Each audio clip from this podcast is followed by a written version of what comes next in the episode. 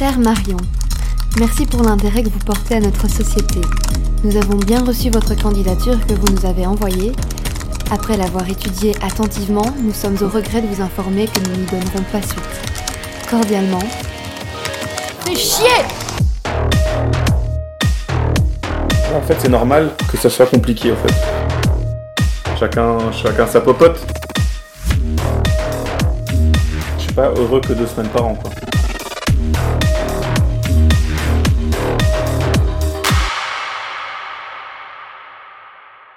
Vous souvenez-vous de la dernière fois où vous avez échoué? Ou alors simplement de la peur de ne pas y arriver, de vous sentir nul, honteux, honteuse, incapable, pas à la hauteur. C'est dur. Très dur. Et si on essayait d'expliquer pourquoi? Pourquoi a-t-on si peur de l'échec? Est-ce que c'est la peur du rejet De ne pas être validé par les autres Ne plus être aimé Comment cette peur est-elle arrivée? Car souvenez-vous, enfant, quand on trébuchait, parfois on riait, parfois on pleurait, mais ça finissait quand même par passer. On apprenait que cette manière-là d'avoir posé son pied, c'était peut-être pas la bonne. Alors on essayait autre chose. Et jamais on a abandonné la marche. Jamais cet accident nous a enlevé notre estime de nous. Non. On a continué d'apprendre à marcher. Et ce n'est pas maintenant que ça va s'arrêter.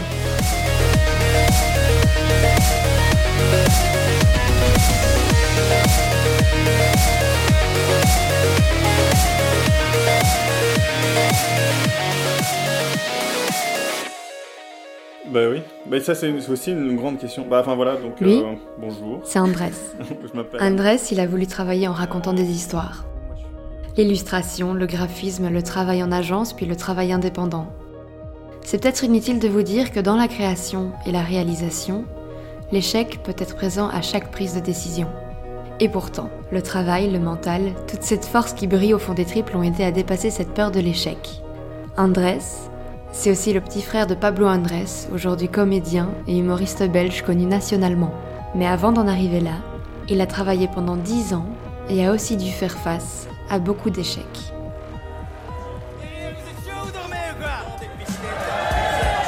Toute l'ensemble un maximum de Ben voilà, c'est ce qu'on appelle un flagrant délit de tapage nocturne.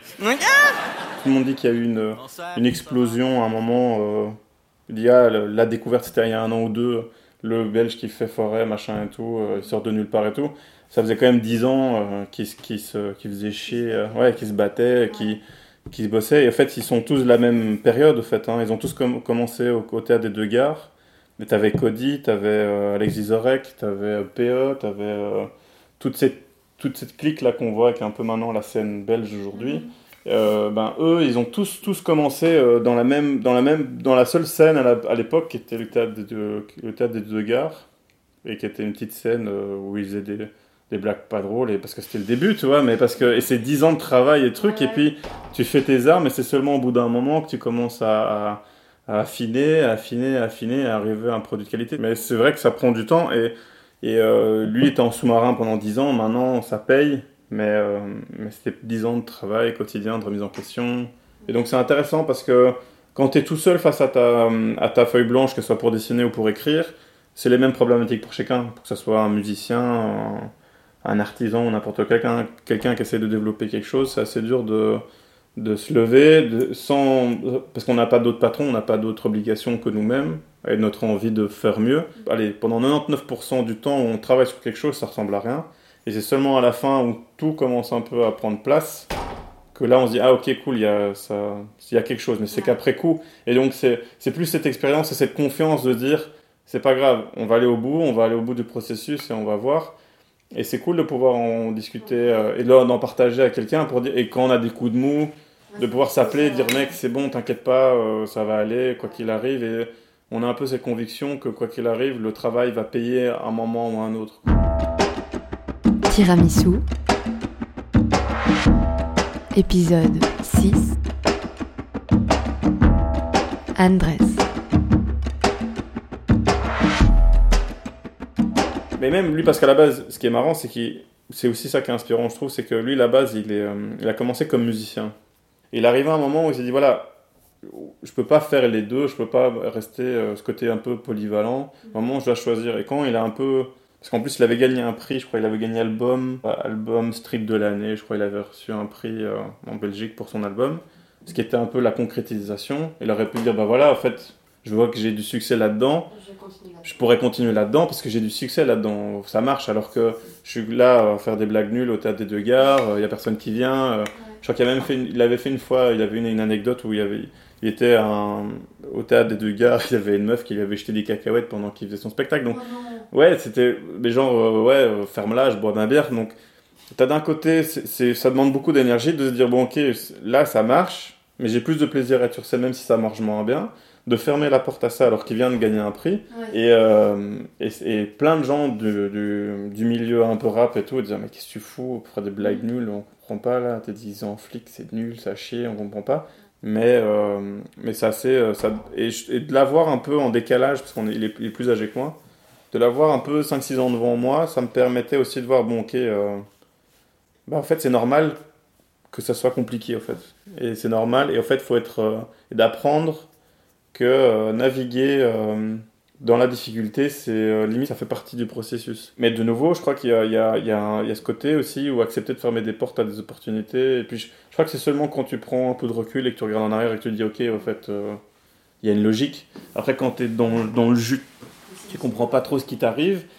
Et c'est hyper compliqué de se faire confiance, quoi. Et, euh, et c'est pour ça que moi, de l'avoir vu un peu devant moi se prendre des gamelles et, et- et de se rendre compte que c'est normal, ça fait partie du processus. Souvent, on est là, on se dit putain, en fait, euh, il y a une meuf de 23 ans euh, qui fait ça mieux que moi. Parce que là, surtout maintenant, avec les, avec les réseaux sociaux, Internet et tout, tu peux très bien en deux clics trouver 4 millions de personnes qui sont bien meilleures que toi. Assez rapidement, en fait. Plus jeunes, plus, plus efficaces, euh, qui ont déjà publié ou. euh, Moi, dans mon secteur, qui ont déjà fait 12 livres, et, ou dans mon frère, qui, qui font des scènes, qui ont déjà rempli, rempli des Olympias ou des trucs comme ça, alors que lui, il est plus, en quelque sorte plus longtemps dans le secteur. Mais c'est là où il faut prendre du recul, être content pour les gens et dire, bah oui, au final, il le fait bien, mais euh, chacun, chacun sa popote. Et je crois que de l'avoir eu euh, devant moi un peu en mode. euh, un peu cette image à l'escalade où t'as un gars qui, qui sécurise et tu vois qu'il se casse la gueule mais qui continue, bah tu te dis, ok, en fait, c'est normal de galérer.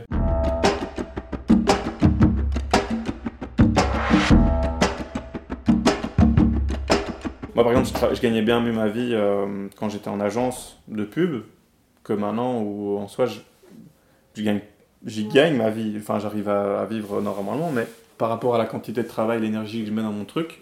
Mais après, la qualité de vie, c'est. euh, j'ai meilleure qualité de vie. Je suis, je suis content, je me lève, je suis, euh, je suis excité d'aller Ouais. bosser. Euh, je dessine toute la journée, je fais des projets cool, je suis fier de ce que je rends. Et. Et du coup, j'ai une qualité de vie incroyable par rapport à ça. Et, euh, je crois que la qualité de vie se place sur, euh, sur ce bonheur euh, de la journée et pas sur les 5 secondes où tu es content d'avoir ton salaire à la fin du mois. Parce qu'au final, en soi, bah, je mange et je prends plaisir à faire mon, boulot. Et donc, en termes de qualité de vie, je suis. Et si j'ai envie parfois de, de, et- et voyager, on peut le faire, mais justement, là, c'était un peu le côté bâtard où justement j'ai tellement travaillé pendant longtemps que j'ai pas tellement voyagé. Mais, euh, mais j'ai voyagé autrement via d'autres trucs où, euh, où au final, ouais, euh, au moins au quotidien, je suis pas heureux que deux semaines par an, quoi. Et, là, je suis content tout le temps. et, et là, ce matin, typiquement, là, ce matin, on est samedi, je me suis réveillé. je me suis réveillé plus tôt que ma copine. Et je me suis dit, bon, bah, je suis debout, je suis réveillé plutôt que de me gratter le cul dans mon lit. Bah, je suis monté et j'ai bossé sur mon projet de livre euh, pour enfants, qui est, qui est un projet payé, qui est une commande. Reconstruire ton bureau. J'ai reconstruit mon bureau.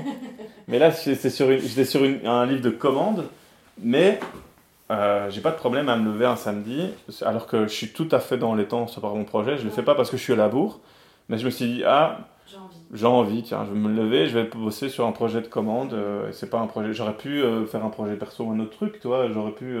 j'ai normalement, je dois faire un faire part euh, pour la naissance de mon bébé qui arrive, mais c'est juste que là, euh, je me suis dit, ah, j'étais dans ma foulée, j'avais encore, j'étais encore un peu dans le gaz. Là, mon crayon était déjà fait, j'allais faire de la mise en couleur. Et j'ai pris plaisir pendant deux heures à faire la mise en couleur, le temps que ma copine se réveille et qu'on déjeune. Et, euh, et je crois qu'il n'y a pas beaucoup de gens qui se disent un samedi, bah, tu sais quoi, je vais vite passer au boulot. Je vais faire un petit truc vite fait, ouais, je vais aller bosser vite fait deux minutes. Ouais. Euh, euh, même chose avec mon frère, quand on parle euh, sur le côté, on parle, on parle de trucs qui nous nourrissent Et, qui, et à chaque fois qu'on fait un truc, c'est un truc qui nous nourrit et qu'on va, qu'on va trouver un moyen ou un autre de le remettre dans notre boulot. Pas parce que c'est un boulot, mais parce qu'on a réussi à, à, niquer le système et à faire en sorte de trouver un, un, truc qui fait que notre quotidien est un truc. Et au fait, on est, ou quand à la fin de la semaine, on est on n'est on est pas content de nous, on est un peu triste, c'est parce qu'on a, on a l'impression de ne pas avoir tiré tout le jus de chaque journée. Quoi. Extracteur de jus ou centrifugeuse, il y a parfois de quoi s'y perdre entre ces deux appareils. L'avantage que j'ai aussi avec le dessin, c'est ou mon frère avec tout ce qu'il fait, c'est que on s'ennuie jamais. Si on est à un moment si on a un, avion qui est décalé de deux heures, bah moi je peux sortir un, carnet et dessiner. Mhm. Lui il peut analyser les gens, écrire des trucs. non mais c'est ça, on, ne s'ennuie jamais au fait. On est toujours à la recherche d'un truc parce que la, source d'inspiration euh, de base, et moi par exemple je vais dans les bois tous les jours avec mon chien pendant une heure, et euh, chaque fois c'est euh, la lumière est différente, la, forêt est différente. Pourtant je fais quasi limite le même trajet tous les jours mais euh, c'est comment toi tu t'ouvres à ce qu'il y a autour de toi d'une manière ou d'une autre. La notion de moment présent, ça, ça, c'est important pour toi? Oui et non, dans le sens aussi où si tu es, trop connecté, bah c'est là où tu as le côté... Euh, au fait, c'est ça. En fait, je crois que pour être un peu bon, tu dois être, avoir beaucoup d'empathie sur ce qui t'entoure.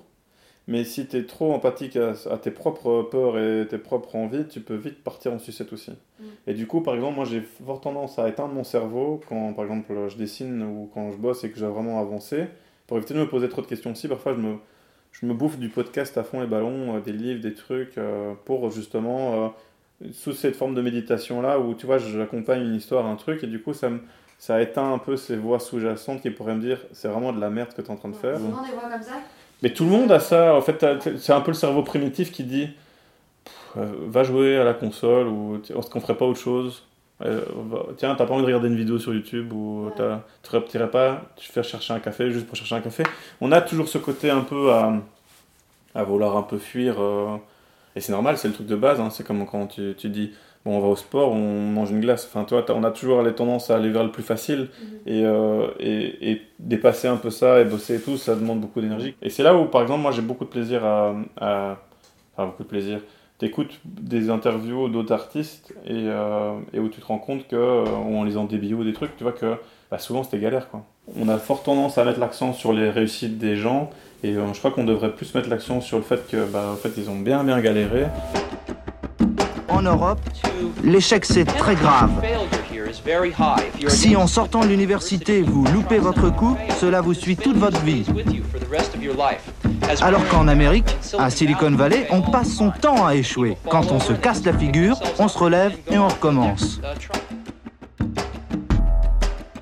Steve Jobs, 1984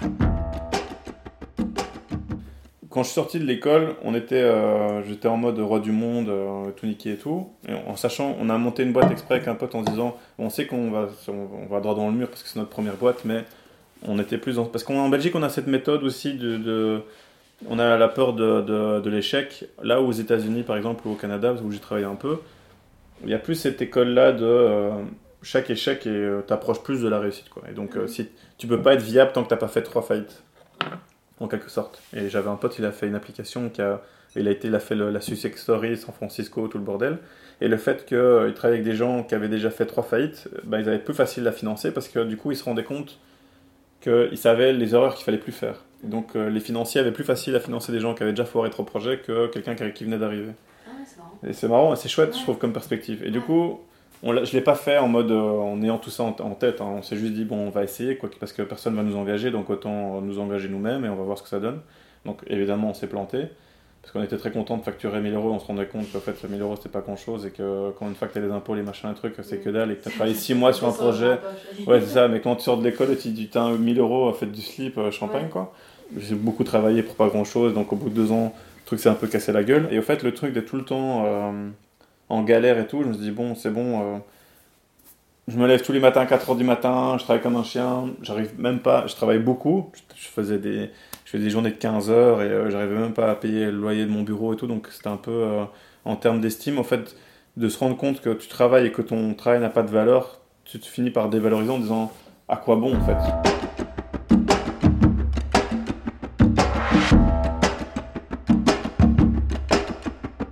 À l'école, on te donne aucune, aucune notion de rien, de comment gérer un contrat, euh, des trucs comme ça, ou de négocier tes trucs. Donc, toi, tu te rends pas compte, donc tu dis, ouais, bon, je vais dire, je vais 200 euros la journée, et puis tu te rends compte que ça te met 6 mois. Donc, c'est assez compliqué. Tu as, plein de parallèles à, gérer en même temps. Et à un moment, je me dis, ouais, fuck ça, euh, je, vais, euh, je vais arrêter, je vais couper ma, mon activité d'indépendant et je vais me mettre et j'allais chercher du boulot genre chez Slumberland j'avais postulé chez Slumberland et j'allais postuler dans des trucs de Carrefour et tout pour me trouver un mi-temps. Et en attendant de trouver un boulot XY dans un truc parce que j'étais un peu en mode au bout du rôle et j'en avais plein le cul de travailler comme un chien pour pas grand chose et je me suis dit voilà je vais garder un peu de dessin pour le plaisir sur le côté mais mhm. j'avais un peu abandonné complètement le truc. J'avais juste un gars qui me dit ouais euh, je cherche un, un, gars pour un projet euh, en agence euh, comme indépendant et là moi j'étais de toute façon en mode de toute façon c'est la huitième fois qu'on me dit donc ça va de toute façon pas se faire donc je dis oui pas de souci mais voilà je suis postulé sur le côté sur d'autres trucs mhm. je vais à cet, à cet entretien et c'est marrant parce que vu que j'en avais plus rien à foutre, parce que je savais que c'était mort et que je, postulais chez Slumberland et que j'étais déjà en train de faire mes caisses dans mon nom de bureau, je dis ouais, c'est beaucoup, c'est pas grave, j'y vais. Et j'étais en mode, euh, voilà, pas, pas d'attente, euh, rien. Et en fait, je crois qu'il arrivait un peu, après, je crois qu'il y avait d'autres choses en main, mais il arrivait un peu les mains dans les poches et tout, et en confiance, parce qu'en en fait, j'en avais, j'avais marre, ouais. Euh, je crois que ça a un peu joué, et du coup, ils m'ont pris, et je lui ai dit, bon, bah, ouais, je me dis, bon, allez, j'ai 5-6 jours de contrat avec eux, bah, je vais le faire à fond, comme ça, ça me met un peu d'argent pour relancer, mais je, me dis, bon, je finis ça, puis j'arrête. Et elle me dit, ah, mais tu fais quoi sinon et tout? Je dis, bah, tiens, regarde, tu veux, j'ai d'autres trucs. Ah, mais tu dessines et tout, mais on a peut-être un autre truc euh, en illu et tout. Euh. Est-ce que ça t'intéresse? Bah oui, ça m'intéresse, euh, mais ouais, mais en illustration, je facture plus cher, parce que c'est de l'illu. ah, ouais, pas de souci. Puis je fais plus de projets avec eux, puis ils me continuent en motion, et puis à un moment crois qu'il me dit Ah, oui, mais on a un autre truc, euh, mais plus en, DA et tout. Ah, oui, mais la DA, du coup, je facture plus. Et à chaque fois que j'augmentais mes tarifs, mais pas pour rire, ça les faisait pas. Euh, ça les faisait pas broncher, quoi. Et donc, je me rendais compte à quel point euh, mes tarifs avant étaient pas chers. Mais du coup, je pense que d'avoir des tarifs trop peu chers me rendait trop. il me disait Bon, ok. C'est un peu comme quand tu es au carrefour et que tu cherches du thé, tu te dis Bon, si je mets un thé à 5 euros, c'est qu'il est mauvais il a 35, il est trop cher, bon, on va les taper à 20. Et donc, je crois qu'il y a un peu ce côté où si t'es si pas si pas assez confiant en toi ou si t'as pas le tarif qui va, bah les gens ne prennent pas au sérieux non plus quoi. Et du coup, au fait, ça a monté, monté comme ça, et puis ils m'ont dit ah mais on va t'engager. Et euh, si tu veux, la boîte était divisée en deux, c'était bizarre, et les deux boîtes voulaient m'engager, alors que c'est la même structure. Et du coup, eux, tous seuls de leur côté, ont, monté les prix en, en interne sans m'en parler. Et puis ils m'ont dit ah voilà, on te propose ça, est-ce que ça t'intéresse, voiture de société, machin et tout. Et moi j'étais là, ouais, euh, vous savez, en tant qu'indépendant, je gagnais plus, alors que c'était pas du tout vrai. J'étais en mode, euh, je faisais les fonds de tiroir et tout. Ils m'ont dit, oui, pas de souci, mais écoute, on, va encore faire un effort et tout. Et ils m'ont sorti un, un, salaire de cochon euh, avec une voiture et des machins. Et j'étais tellement content, et donc j'étais comme, comme, excité comme une puce, donc j'ai tout donné, je bossais comme un chien pour eux pendant longtemps. En plus, j'étais un moment de ma vie où pas beaucoup de responsabilités, donc je pouvais, s'il fallait travailler plus tard, je travaillais plus tard, s'il fallait travailler le week-end, je travaillais le week-end. En un coup, tout s'est mis dans un secteur qui est proche, mais qui n'était pas le secteur que je voulais absolument faire, mais, mais où ça m'a fait beaucoup de bien en termes d'ego, parce que je me suis rendu compte que là où avant je, faisais, je travaillais beaucoup, mais ça n'avait aucune valeur, mais quand tu sors de l'école et que tu as besoin de, en quelque sorte, de faire tes armes et d'avoir un peu des piliers, parce que c'est dur d'avoir confiance en soi si déjà de base tu n'as jamais rien fait de rien en fait. Et là, cette période en agence m'a permis aussi de, de, me rendre compte que euh, bah d'avoir que j'avais des bases euh, dans certains trucs, que, que je pouvais faire du, du, travail qui était apprécié, qui était qualitatif et euh, qui était rémunéré. Et après, je me suis rendu compte, putain, c'est trop bien, c'est trop cool, merci, merci de toutes ces expériences, parce que je travaillais avec des gens hyper doués, hyper talentueux, dans une agence de feu, à faire des projets de malades, à faire des, un shooting en Alaska, des trucs euh, vraiment incroyables, avec où on produisait, où toi, sur un coin de table, tu as un bout d'idée que eux ils aiment bien, et puis une semaine d'après, tu vois qu'il y a des gens qui travaillent à 10 pour développer un jeu, et donc c'était hyper gay, hein. il y avait vraiment une émulsion et une envie de produire des trucs chouettes. Et après, euh, avec du recul, me dire, ok, c'est vraiment bien. Je pourrais, euh, en fait, c'est à, un moment de dire, voilà, est-ce que je continue là-dedans, est-ce que je reste dans ce secteur-là, ou est-ce que euh, je peux me permettre de rêver et de me dire, voilà, j'ai envie de faire plus et de me reconvertir dans le dessin plus, et d'avoir la même, d'utiliser les mêmes mécaniques de plus commerciales, plus agressif, mais dans, pour des chouettes valeurs, quoi. Et je me suis dit, ouais, euh, go. Et là, j'ai quitté hein, une position hyper bien payée, euh, hyper confort et tout, pour euh, une autre boîte où euh, je gagnais beaucoup moins, mais où c'était un entre-deux euh, à, la position que j'ai aujourd'hui, où je faisais des projets pour des ONG, en motion design, on faisait de la DA sur des hyper cool projets. Et c'était hyper cool. J'ai travaillé là chez Squarefish pendant, pendant 2-3 ans, on faisait des projets vraiment cool en motion. Et puis là, j'ai été aussi un peu genre enfant gâté en me disant, c'est pas encore exactement ce que je veux. Je quitte un boulot qui est bien payé, qui était beaucoup moins bien payé, mais qui avait une qualité de une vie de ouf, parce qu'on faisait des projets chouettes, où on faisait des bons produits avec des chouettes personnes, et où j'avais euh, la sécurité. Et je me dis, bon, bah fuck ça. Et euh, j'ai fait, ouais, bon, bah désolé, je, je, tente le coup, parce que euh, j'avais un peu ce côté aussi pression, où on allait... On discutait d'avoir un bébé et tout avec ma copine, et je me dis, bon, bah, je peux pas me permettre de me remettre euh, à mon compte et de, de, parce que tu sais pas comment ça va se passer, c'est compliqué, tu sais pas si tu vas pouvoir te payer. Et je me dis, bon, si je veux le faire, il faut que je le fasse avant que j'ai trop de responsabilités, quoi. Et donc je me suis mis un peu en, en mode en porte-à-faux en me disant, bon, bah voilà, c'est le moment maintenant. Et, je- et, euh, donc il y a deux ans, je me suis plus mis à mon compte en mode freelance. Et je me dis, voilà, je me donne deux ans pour le faire à fond. Et là, on, c'est- je crois que c'est toujours au bout de trois ans que tu vois si c'est un peu viable, mais là, au final, euh, l'air de rien, à chaque fois, euh, je suis un peu au petit bonhomme la chance, mais euh, au final, j'ai pu, j'ai pu y arriver à le faire, donc c'est cool. Après, avec du recul, tu te rends compte que le chemin a plus ou moins une logique, mais c'est très dur une fois que tu es au milieu de la Ouais. tempête. Et c'est pour ça, en termes de. Quand tu veux faire de la création, de trucs comme ça, je crois qu'il faut pas être trop, faut pas trop écouter les petites voix, quoi. Il faut un peu plus faire, faire, faire. Et euh, après, faut pas être stupide. Hein. Faut, je crois que si tu refais sans, si tu répètes tout le temps les mêmes erreurs, à un moment, euh, ça c'est de la, de la, de la folie. Mais euh, si, tu, si tu, tu gardes un peu un compas et que tu as une, une idée un peu claire et que. Parce que même si, même si à la base j'ai commencé à faire des études parce que je voulais faire du film et que j'en fais pas du tout, au final le point commun c'était raconter des histoires. Parce que même si je fais pas de cinéma, je voulais raconter des histoires et je finis par raconter que ce soit en faisant un montage pour, de vannes avec mon frère, qu'un clip pour Lost Frequencies, qu'un livre pour enfants avec des, anglais et même euh, un film d'animation pour des ONG ou, euh, ou, de, la, ou de la communication euh, pour la cigarette. Au final, il y a un point commun, mais c'est qu'avec du recul, tu finis par le voir. Mais tant que. C'est beaucoup plus facile de savoir ce qu'on n'aime pas que savoir ce qu'on aime faire. Et je crois que c'est plus facile de, de, d'y aller par essai-erreur et d'être un peu malin.